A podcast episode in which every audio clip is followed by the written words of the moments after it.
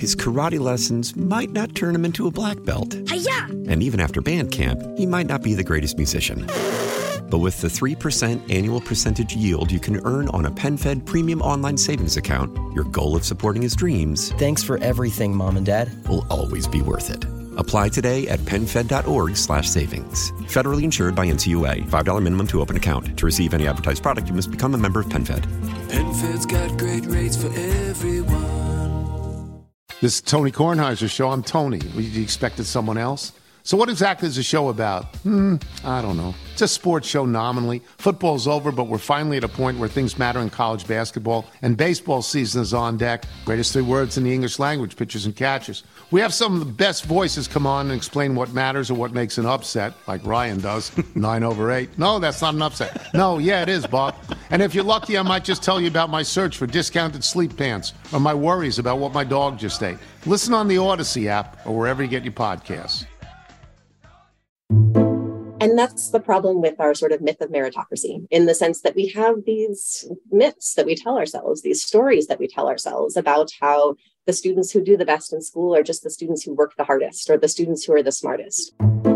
I think back to when I was in college, I can remember thinking from time to time, I don't think that professor likes me.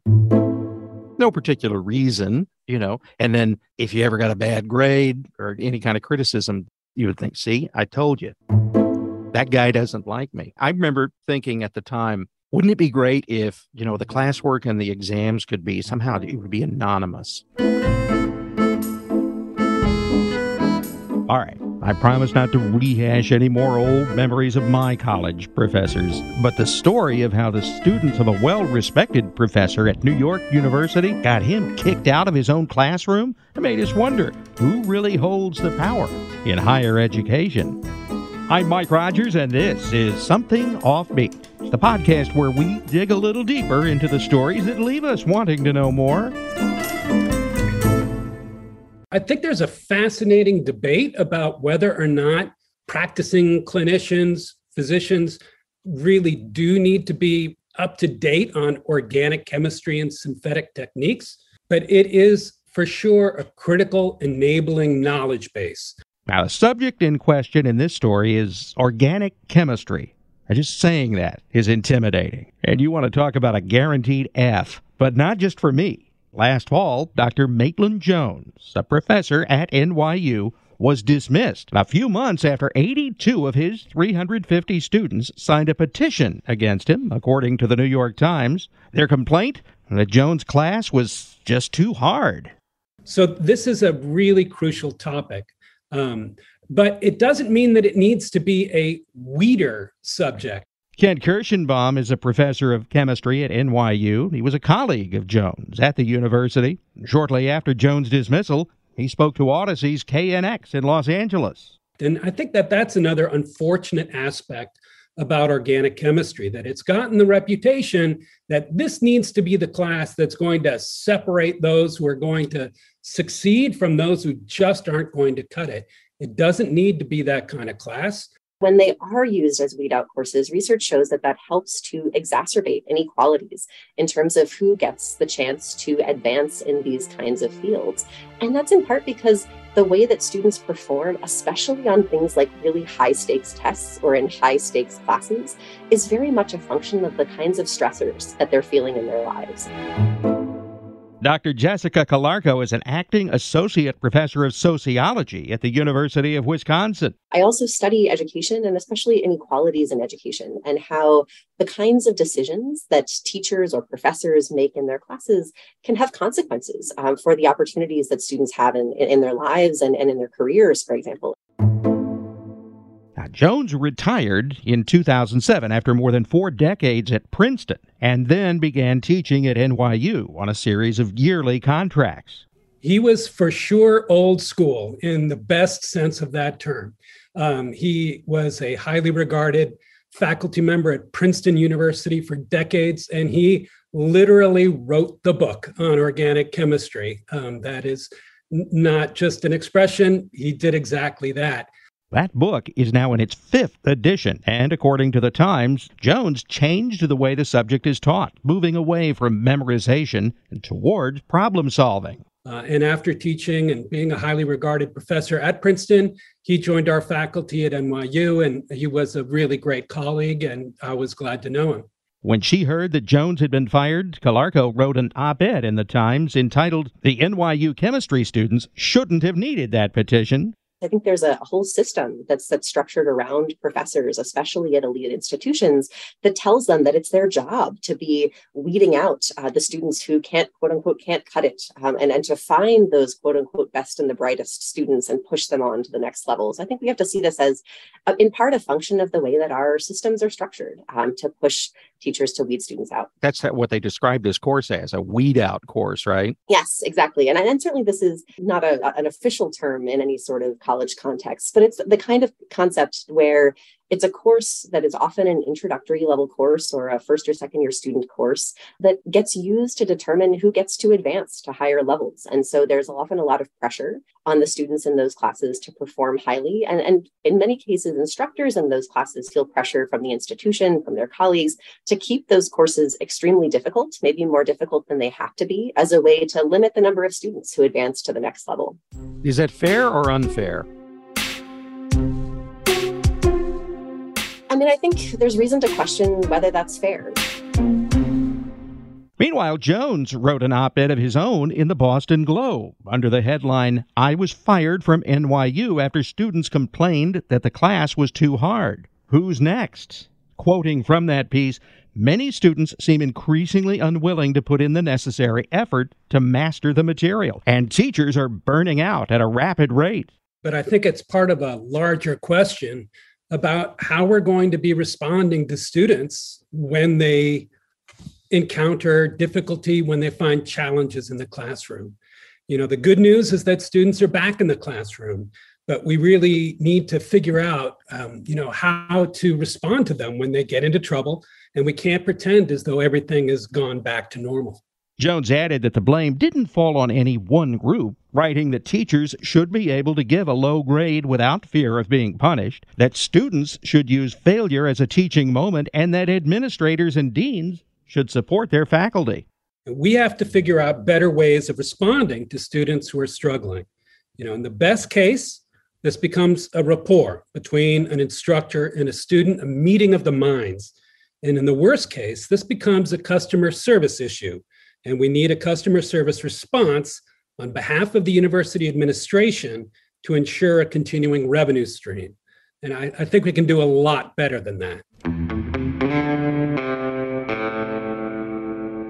There's a lot of pressure throughout the whole education system on teachers and professors to, to make sure that the people who pay the bills are getting catered to.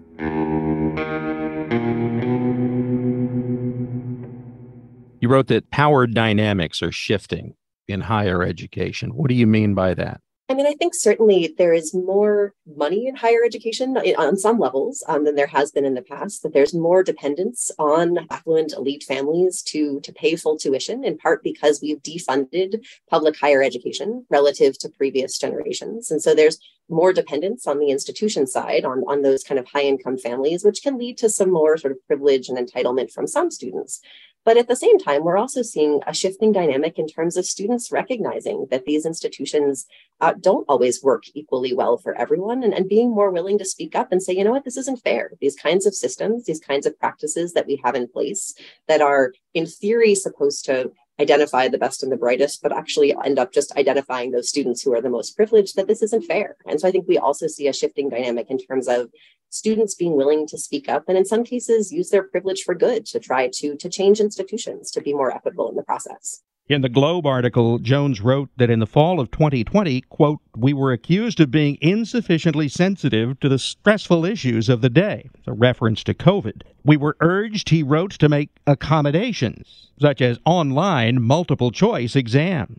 He claims he was never told what was in the student's petition. I think we've seen a society that hasn't grappled with the fact that we put a, a generation of young people through a high level of trauma um, and didn't often, in many cases, acknowledge the stress that they were going through, uh, losing parents or grandparents or other loved ones, having to deal with changes in the way that schooling was operating, um, kind of pushing everyone back to the status quo as quickly as possible, um, and often not kind of giving students the space to think about can we just change the expectations for a while? Can we ratchet things down? Can we adjust the way that we're teaching students for the things that we're expecting them to be able to do in this moment when we're dealing with so much trauma? So, what would you say to people who say, well, you're just babying them? We have to recognize that holding students accountable to a single test or using a single test as the measure of what a good doctor is, for example, or what a good engineer will be, um, is, is deeply problematic. And we also have to think about the fact that we also know from research that students' performance on these kinds of high stakes tests, organic chemistry, for example, performance in those classes, doesn't actually predict how good of a doctor that they're going to be. And at the same time, we know that our existing supply of doctors isn't working very well for many patients, and especially those who are most medically vulnerable. The US, for example, has lower life expectancy than most other high income countries. And we know that our most vulnerable patients have worse health outcomes when they're treated by physicians whose backgrounds are different from their own.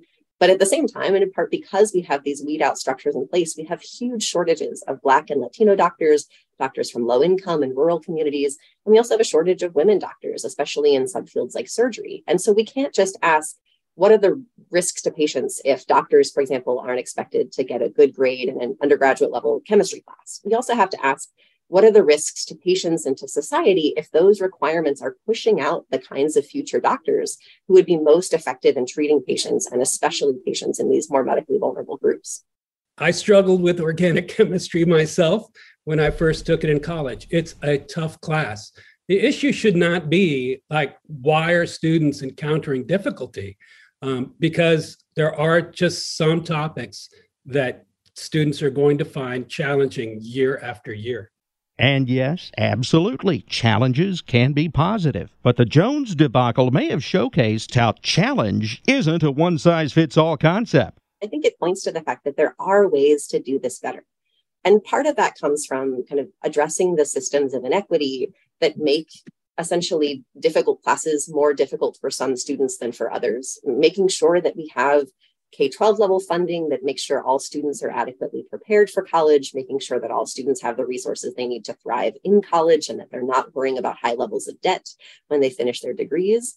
And then I think we can also do some things in terms of what's happening on the professor level. We can help to take steps to reduce the pressure on instructors to uh, kind of create these weed out courses. And we can do that by making courses more responsive, um, by making sure that teachers are teaching and learning to teach kind of with equity and for empathy in the sense of understanding where students are and meeting them where they are and making sure that they are helping students to get the level of support that they need to be able to learn at the same level as their peers. Why do you think this is important? Getting into college, especially getting into elite colleges today, is much harder than it ever has been. There's more competition. And on top of that, we have to think about how in this deeply unequal economy that we are in, in this deeply precarious society that we are in, students are facing tremendous levels of pressure. We have bigger gaps between the rich and the poor. The salaries for the average salaries for things like engineers and doctors are often over well over $100,000, whereas the, the average salary in the US for something like a social worker is, is roughly $60,000 a year. And so there's big consequences attached to who ends up in these different types of jobs. And so I think we have to recognize that if students are having trouble focusing, it's often because they're taking an overload of classes because they can't afford college tuition. Why couldn't I have gotten you when I was in college? Uh, that's very kind. I mean, certainly I, I love teaching my students, and this is something that I spend a lot of time um, thinking about. And I, I, certainly hope that institutions um, will see reason to invest in those faculty members who um, understand pedagogy and think a lot about pedagogy, um, as opposed to, for example, those who uh, just want to do as much research as possible or just want to um, get the grant dollars that they can. Um, but there's a lot of pressures on that front as well. I'm Mike Rogers, and thanks for listening to Something Off Beats. This episode written and produced by Lauren Berry and Chris Blake, with audio editing by Chris Blake, original music by Myron Kaplan, and editorial support from Cooper Mall. Now, to keep listening, please subscribe to us in the Audacy app or Spotify, Apple, wherever you get your podcasts. And if you got your own offbeat story that you think we should cover, we'd love to hear about it. Send it to us at somethingoffbeat at Audacy. That's A U D A C Y dot com.